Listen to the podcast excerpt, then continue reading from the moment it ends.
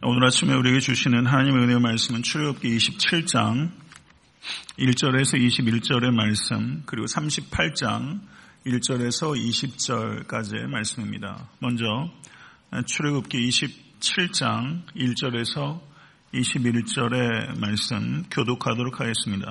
너는 조각목으로 길이가 다섯 규빗, 너비가 다섯 규빗의 재단을 만들되 네모 반듯하게 하며 높이는 3규빗으로 하고 그내 모퉁이 위에 뿔을 만들되 그 뿔이 그것에 이어지게 하고 그 재단을 노스로 싸고 재를 담는 통과 부삽과 대야와 고기 갈고리와 불 옮기는 그릇을 만들되 재단의 그릇을 다 노스로 만들지며 재단을 위하여 노스로 그물을 만들고 그 위 내 모퉁이에 놋 고리 넷을 만들고 그물은 재단 주위 가장자리 아래 곧 재단 절반에 오르게 할지며 또 그 재단을 위하여 채를 만들되 조각목으로 만들고 노스로 살치며 재단 양쪽 고리에 그 채를 꿰어 재단을 매게 할지며 재단은 널판으로 속이 비게 만들되 산에서 내게 보인 대로 그들이 만들게 하라.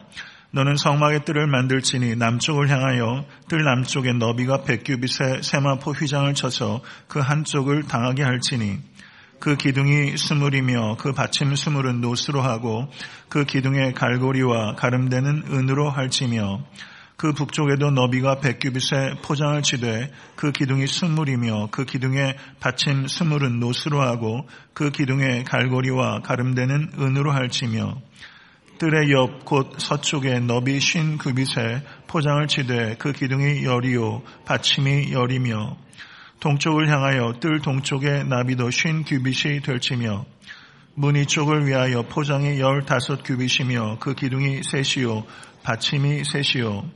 문 저쪽을 위하여도 포장이 열다섯 규빗이며 그 기둥이 셋이요 받침이 셋이며. 뜰문을 위하여는 청색, 자색, 홍색 실과 간역의 건 배실로 스누아자 스무 규빗의 휘장이 있게 할지니 그 기둥이 넷이요 받침이 넷이며 뜰 주위 모든 기둥의 가름대와 갈고리는 은이요 그 받침은 노시며 뜻의 길이는 백 규빗이요 너비는 쉰 규빗이요. 세마포 휘장의 높이는 다섯 규빗이요 그 받침은 노시며 성막에서 쓰는 모든 기구와 그 말뚝과 뜰의 포장 말뚝을 다 노스로 할지니라. 너는 또 이스라엘 자손에게 명령하여 감나무로 짠 순수한 기름을 등불을 위하여 내게로 가져오고 끊이지 않게 등불을 켜되 다 같이 아론과 그의 아들들로 회막한 증거계 앞 휘장 밖에서 저녁부터 아침까지 항상 여호와 앞에 그 등불을 보살피게 하라. 이는 이스라엘 자손이 대대로 지킬 규례니라. 아멘. 어, 이와 같은 하나님의 명령에 대한 이스라엘 백성들의 순종이 기록된 것이 38장 1절에서 20절의 말씀입니다. 38장 1절에서 20절의 말씀 교독하도록 하겠습니다. 제가 먼저 읽겠습니다.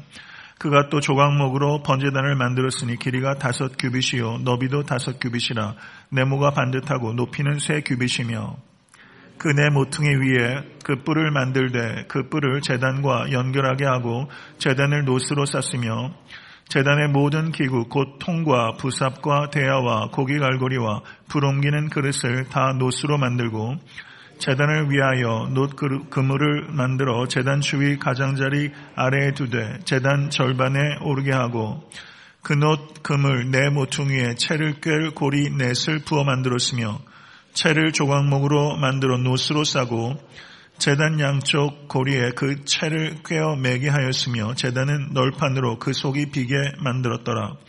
그가 놋으로 물두멍을 만들고 그 받침도 놋으로 하였으니 곧 회막문에서 수종드는 여인들의 거울로 만들었더라. 그가 또 뜰을 만들었으니 나무로 뜰의 남쪽에는 세마포 포장이 백 규빗이라. 그 기둥이 스물이며 그 받침이 스물이니 놋이요 기둥의 갈고리와 가름대는 은이며 그 북쪽에도 백 규빗이라 그 기둥이 스물이며 그 받침이 스물이니 놋이요 기둥의 갈고리와 가름되는 은이며 서쪽의 포장은 쉰 규빗이라 그 기둥이 열이요 받침이 열이며 기둥의 갈고리와 가름되는 은이며 동으로 동쪽에도 쉰 규빗이라. 문 이쪽에 포장이 열다섯 규빗이요 그 기둥이 셋이요 받침이 셋이며 문 저쪽도 그와 같으니 뜰문 이쪽 저쪽에 포장 열다섯 규빗씩이요 그 기둥이 셋씩 받침이 셋씩이라. 뜰 주위에 포장은 세마포요 기둥 받침은 노시요 기둥의 갈고리와 가늠되는 은이요 기둥 머리싸개는 은이며 뜰의 모든 기둥에 은 가름대를 깨었으며 뜰의 휘장문을 청색 자색 홍색 실과 가늘게 꼰 배실로 수놓아 짰으니 길이는 스무 규빗이요 너비와 높이는 뜰의 포장과 같이 다섯 규빗이며 그 기둥은 넷인데 그 받침넷은 노시요 그 갈고리는 은이요 그 머리싸개와 가름되는 은이며 성막 말들과 말들과 뜰 주위의 말뚝은 모두 노시더라. 아멘. 하나님의 말씀입니다. 아, 전우자업분 어, 돌아보시면서 인사하실 때 아, 주 안에서 강건하시기를 바랍니다. 좀 이렇게 좀 인사하시면 좋겠습니다. 아, 주 안에서 강건하시기를 바랍니다. 어떻게 추수감사 은혜 가운데 잘 보내셨습니까? 네. 모쪼록 건강하시게 한 해 잘 풍성하게 잘 마치실 수 있게 되기를 주님의 이름으로 축원합니다. 출애굽기 27장의 말씀은 세 가지 내용을 담고 있습니다. 재단과 울타리와 어, 등잔 때의 기름에 대한 규정을 어, 담고 있습니다. 27장 어, 1절에서 8절은 번제단, 재단에 대한 명령을 담고 있고 이 명령에 대한 순종을 38장 1절에서 7절에 언급하고 있습니다. 거의 내용적으로 반복되고 있는 것을 볼 수 있습니다. 성막의 동쪽의 문을 통해서 성막 안으로 들어가게 되면 그곳이 성막들입니다.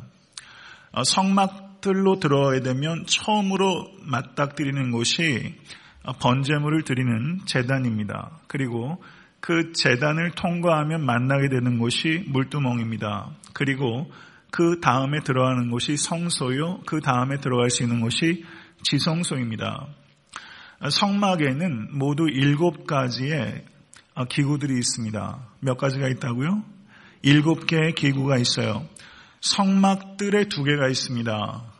그 두 개가 뭐냐면 재단이 첫 번째요. 그 다음이 물두멍. 물두멍에는 물두멍은 다음에 제가 강의하게 될 내용이고요. 재단을 통과하고 물두멍을 통과하게 되면 그 다음에 휘장을 걷고 성소 안으로 들어가게 됩니다. 이 성소 안에는 세 개의 기구가 있습니다. 이 세 개의 기구는 떡상과 등잔대가 있고 그리고 지성소로 들어가는 휘장 바로 앞쪽에 향단이 있습니다. 이렇게 세 개의 기구가 있습니다.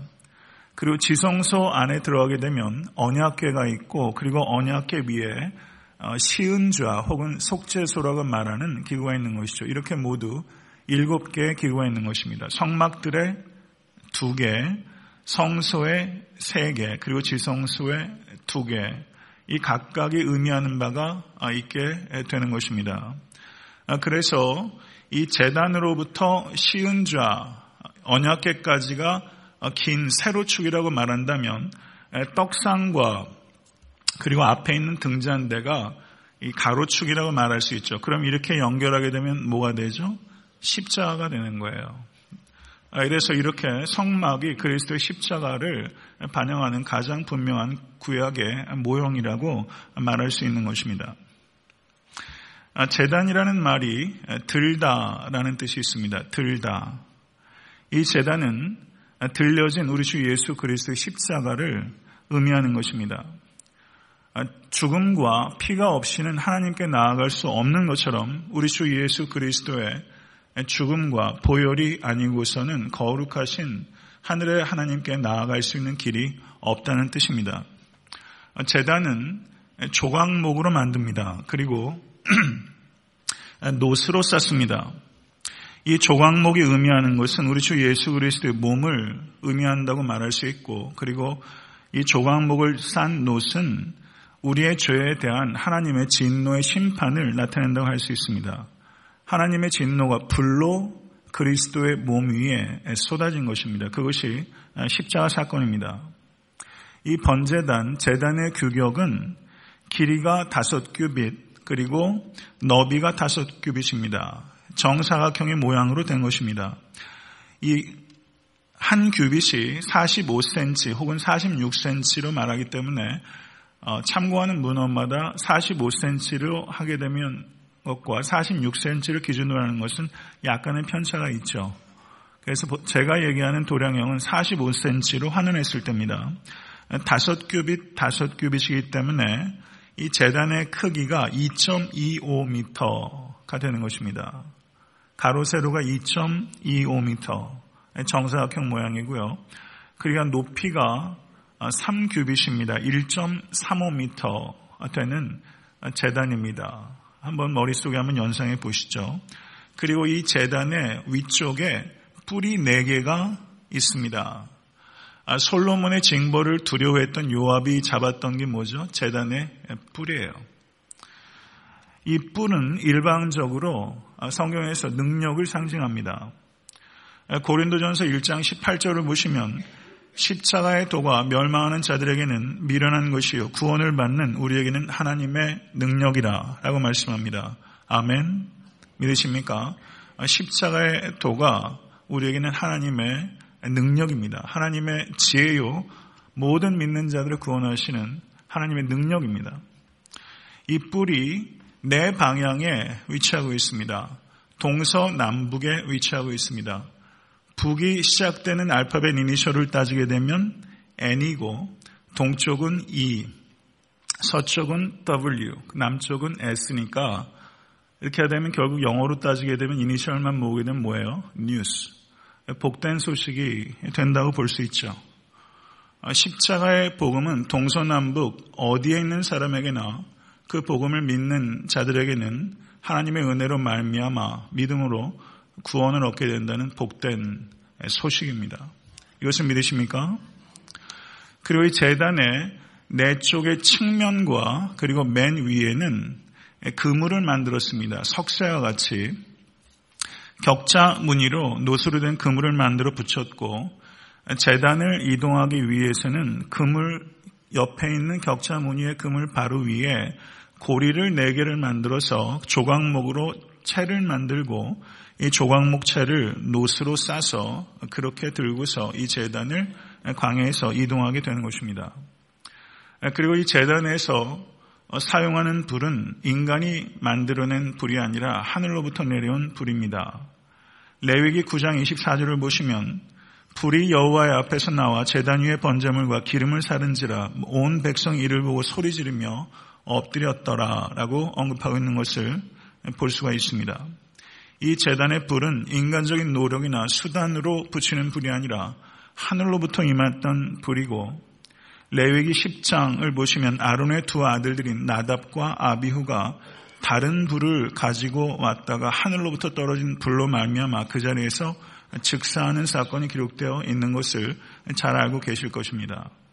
이 재단 위의 불은 영원히 타는 불이고 절대로 꺼지지 않아야 되는 불이었습니다. 그 다음에 언급되고 있는 것이 9절에서부터 19절까지 성막의 뜰에 대한 기록입니다. 이 뜰에 대한 기록, 울타리를 어떻게 만들 것인가에 대한 규정이라고 할 수 있습니다. 이 울타리를 만드는 것에 대한 순종이 기록되어 있는 것이 출애굽기 38장 9절에서 20절에 기록되어 있습니다. 또 규격을 한번 머릿속에 한번 연상해 보십시오. 이 성막이 그렇게 크지 않았어요. 성막의 뜰은 북쪽과 남쪽의 길이가 100규빗입니다. 그러면 45cm로 하게 되면 북쪽과 남쪽이 몇 미터예요? 45m. 축구장 반 정도밖에 안 되는 길이에요. 45m, 45m. 그리고 서쪽과 동쪽은 100규빗의 딱 반입니다. 그러면 50규빗이죠. 그러면 미터로 환산하게 되면 몇 미터입니까? 22.5m. 긴 쪽이 45m, 그리고 짧은 쪽이 22.5m예요. 이것이 전체 성막의 크기입니다. 뜰까지 포함한 성막의 크기예요. 그리고 북쪽과 남쪽, 긴 쪽 50규빗에 해당되는 그 뜰에 말뚝을 세워서 그 하얀 세마포로 치게 되는데 거기에 기둥이 20개가 세워집니다.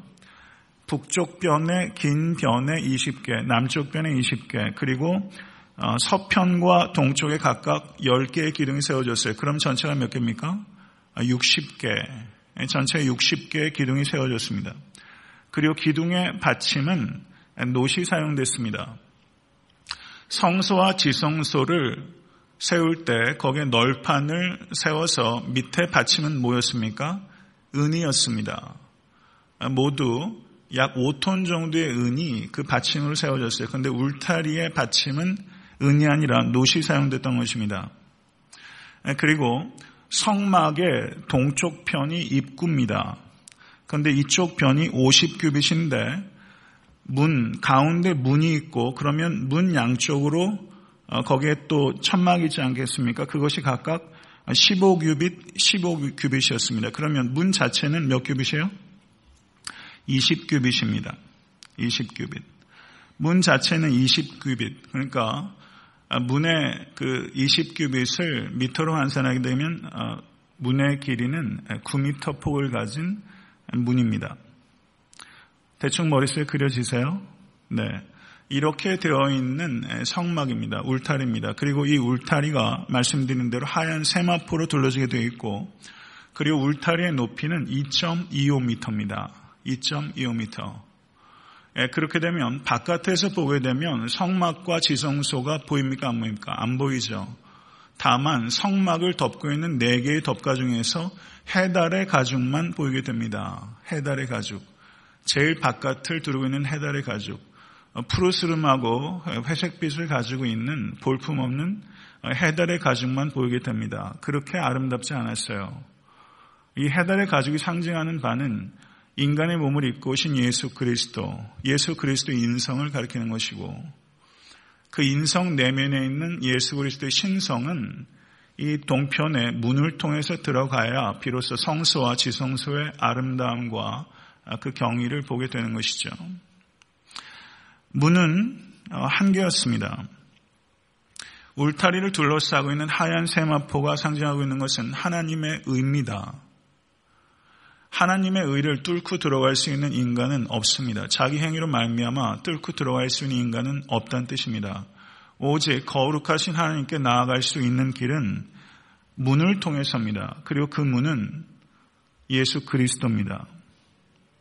하나님께로 나아갈 수 있는 유일한 길은 문입니다. 예수 그리스도. 내가 문이니 누구든지 나로 말미암아 들어가면 구원을 받고 또한 들어가며 나오며 꼴을 얻으리라. 아멘. 믿으십니까? 예수 그리스도께서 유일한 문입니다. 성막에 다른 문이 없는 것입니다. 쪽문 없습니다. 뒷문 없습니다. 오직 한 개의 문이에요. 다른 문 없어요. 구원을 얻는 다른 길 없습니다.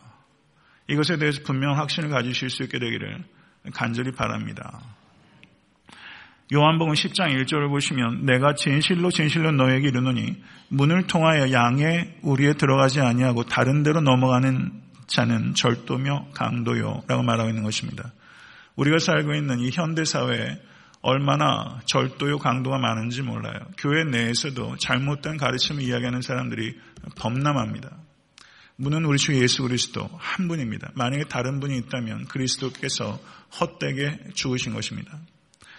성막문은 성막문의 휘장은 백색의 배실, 배실과 청색, 자색, 홍색으로 어, 수놓은 휘장입니다. 네 가지 색깔로 만들어지게 된 거예요. 네 가지 색깔 역시 상징하는 바가 있는 것입니다. 상징하는 바는 마찬가지로 우리 주 예수 그리스도입니다. 백색은 예상하시는 대로 완전한 의를 상징하는 것으로서 죄가 없으신 인간이신 그리스도를 가리킵니다. 인간으로서 죄가 없으셨던 분은 오직 우리 주 예수 그리스도 한 분이십니다. 아멘. 믿으십니까? 청색은 하늘빛을 나타내는 것입니다. 하늘을 상징하는 것으로서 예수 그리스도의 기원이 하늘로부터 임하신 하나님이신 그리스도라는 것을 가리키는 것입니다. 예수 그리스도께서는 하나님의 아들이십니다. 자색은 예상하시는 것처럼 왕권을 상징하는 것입니다. 왕으로서의 그리스도를 나타내는 것입니다. 예수님은 그리스도이십니다. 히브리 말로 예수님이 메시아인 것입니다. 예수님은 왕이십니다. 왕으로서 예수 그리스도를 상징하는 것이고 홍색은 희생의 피를 나타내는 것으로서 예수 그리스도의 그리스도 대심이 고난당하는 종으로서의 그리스도, 예수 그리스도의 왕권의 특징을 나타낸 것이라 볼 수 있습니다. 예수 그리스도는 고난 당하시는 종이십니다. 믿으십니까? 이와 같이 네 가지 색깔이 상징하는 바는 예수 그리스도의 정체성을 나타내는 것입니다. 예수 그리스도께서 누구신지에 대해서 보다 분명한 이해를 가지실 수 있는 여러분과 제가 될 수 있게 되기를 간절히 바랍니다. 그래서 어떤 성서학자는 이 네 가지 흰색, 청색, 자색, 홍색 실을 네 가지 복음이 바로 이와 같은 특징을 두드러지게 가지고 있다라고 말합니다. 마태복음은 자색 복음이라고 말합니다. 왕으로서의 그리스도. 유대인들이 기다렸던 메시아로서의 그리스도가 강조가 되고 있다라고 말하고 있고 마가복음은 특별히 고난당하는 종이 강조되고 있기 때문에 마가복음은 무슨 복음이겠어요? 홍색 복음. 누가복음은 백색 복음으로서 죄가 없으신 인간이신 그리스도가 강조되고 있다. 요한복음은 청색 복음으로서 요한복음은 예수 그리스도의 신성에 대해서 가장 두드러지게 강조하고 있는 복음입니다. 태초에 하나님과 더불어 계셨던 말씀이신 예수 그리스도의 pre-existence, 예수님의 선제성과 예수님의 신성에 대해서 가장 분명하게 말하고 연역적으로 증명해 나와 있는 것이 요한복음입니다. 그래서 요한복음을 청색복음이라고 말할 수 있다는 것이죠. 저는 일리가 있는 관찰이라고 생각합니다. 그리고 20절에서 21절을 보시면 성소의 등잔대를 밝히는 기름에 대한 규정입니다. 성소에는 세 가지 기물이 있다고 말씀을 드렸습니다. 떡상과 등잔대 그리고 향단이 있습니다. 이 등잔대의 기름은 아무 기름이라 쓸 수 있는 것이 아니라 구별된 기름입니다. 그 기름은 감남으로 짠 순수한 기름입니다. 그리고 이 성막과 지성소에는 빛이라고는 이 등잔대의 빛밖에 없습니다. 지성소는 아무런 빛이 없습니다. 왜냐하면 하나님께서 빛이시기 때문입니다. 지성소에는 아무런 빛이 없습니다. 성소에만 이 등잔대가 있는 것입니다. 아, 그리고 이 등잔대의 불은 결코 꺼져서는 안 되고 아론과 아론의 후손들이 증거계 앞 휘장 밖에서 항상 그 등불을 살펴야 되는 의무를 가지고 있는 것입니다. 성소의 등잔대는 빛이신 예수 그리스도를 상징하는 것입니다. 나는 세상의 빛이다. 예수 그리스도께서 요한복 8장 12절 그리고 요한복 9장 5절에서 두 차례 걸쳐서 포스 빛이라는 뜻입니다. I am the light of the world. 나는 세상의 빛이다. 주님께서 말씀하셨습니다. 믿으십니까? 예수님께서는 교회만의 빛이 아니라 믿는 자들에만 빛이 아니라 예수님께서는 세상의 빛이십니다. 온 우주의 빛이십니다. 그리고 우리는 빛의 자녀들입니다. 아멘 믿으십니까? 그러면 등잔 때에 빛이 상징하는 바는 최우선적으로는 빛이신 예수 그리스도를 상징하는 것이고 그리고 차선적으로는 빛의 자녀들인 교회를 의미한다 할 수 있으며 그 등잔대를 밝히는 기름은 성령님을 나타내는 것입니다. 등잔대에는 가지가 가운데 축이 되는 가지가 있고 양쪽으로 세 개씩의 가지가 있어서 모두 몇 개의 가지입니까? 일곱 개의 가지입니다. 일곱 개의 가지가 이루어지게 되는 것입니다. 가운데 가지는 포도나무이신 세상에 비치신 예수 그리스도를 상징하는 것이고 나머지 세 개씩 여섯 개의 가지는 포도나무의 가지인 교회와 성도들을 나타내는 것입니다. 예수님께서 공생애를 시작하실 때 제일 처음에 있었던 것은 세례 요한으로부터 요단강에서부터 세례를 받으신 것이고 그때 하늘이 갈라지고 성령의 비둘기같이 임했습니다. 예수 그리스도의 공생의 사역은 철저하게 성삼위일체 하나님의 사역이고 성령의 충만해서 감당하신 사역이었습니다. 믿으십니까? 교회의 머리이신 그리스도께서 성령님 충만하심으로 사역을 감당하셨다면 교회의 지체인 그리스도의 지체인 교회는 얼마나 더 성령님의 충만하심이 있어야 온전하게 그 소명을 감당할 수 있겠습니까? 성도 여러분, 세상의 빛의 역할을 감당하기 위해서는 성령의 충만함을 받아야 되는 것입니다. 성령의 충만함을 받는다는 것은 성령의 지배를 받는다는 뜻입니다. 성령의 지배를 받는다는 것은 이례적인 사건이 아니라 매 순간 성령의 충만함을 강구해야 되는 것입니다. 매 순간 매일같이 성도 여러분 성령의 충만함을 강구하시고 육체의 소욕을 죽이실 수 있는 여러분과 제가 될 수 있게 되기를 간절히 바랍니다. 마태복음 5장 14절에서 너희는 세상의 빛이다 라고 주님께서 우리의 정체성에 대해서 분명히 말씀하셨습니다. 그리고 에베소서 5장 8절은 너희가 전에는 어둠이더니 이제는 주 안에서 빛이라 빛의 자녀들처럼 행하라 라고 말씀하셨습니다. 빛의 자녀들은 어, 빛의 갑옷을 입습니다. 빛의 갑옷을 입으실 수될 간절히 바랍니다. 빛의 갑옷을 입고 행하게 되면 빛의 열매를 어, 맺게 되는 것입니다. 성도 여러분, 우리가 이 세상에 살 때는 항상 영적 전쟁 가운데 있는 것입니다. 우리는 빛의 갑옷을 항상 입어야 되는 것입니다. 우리가 죽어서 이 세상에서 소명을 다하는 순간 그 갑옷을 그때 벗을 수 있게 되는 것입니다. 자나깨나 항상 빛의 갑옷을 입으실 수 있는 깨어있는 여러분과 제가 될 수 있기를 간절히 바랍니다. 그러나 얼마나 우리가 잠들어 있을 때가 많은지를 한번 되돌아보실 수 있게 되기를 바라고 항상 깨어있기 위해서 기도 가운데 힘쓰시고 또 자기를 부인하시는 길에 나아가는 여러분과 제가 될 수 있기를 간절히 바랍니다. 한 해가 마무리되어 가는 시점에 글쎄요 세상이 나날이 어두워져 가고 있는 것 같습니다. 예년에 비해서 올해 세상이 더 밝아졌다고 생각하세요? 더 어두워졌다고 생각하세요? 성도님들의 개인의 삶은 어떠합니까? 빛의 소명을 감당할 때 비로소 삶의 의미와 가치를 찾을 수 있습니다. 나머지 일들은 다 공허하고 예, 헛된 것에 불과한 것입니다. 성도 여러분, 우리는 많은 자기 한계를 살아가고 있는 죄인입니다. 우리는 죽는 순간까지 회개해야 될 것입니다. 모쪼록 오늘 이 아침에 성령님을 간구하셔서 기름을 부어주실 것을 구하실 수 있게 되리 간절히 바라고 성도 여러분 개인의 삶과 그리고 애타한테 섬기는 교회라는 그리스도의 이 몸이 온전하게 서서 이 지역 사회에서 빛의 역할을 잘 감당할 수 있도록 기도하시고 그 일을 위해서 헌신하실 수 있는 여러분과 제가 될 수 있게 되기를 우리 주 예수 그리스도 이름으로 간절히 축원합니다. 아멘. 다 같이 주기도문으로 주님 가르쳐 주신 기도 예배를 마치겠습니다.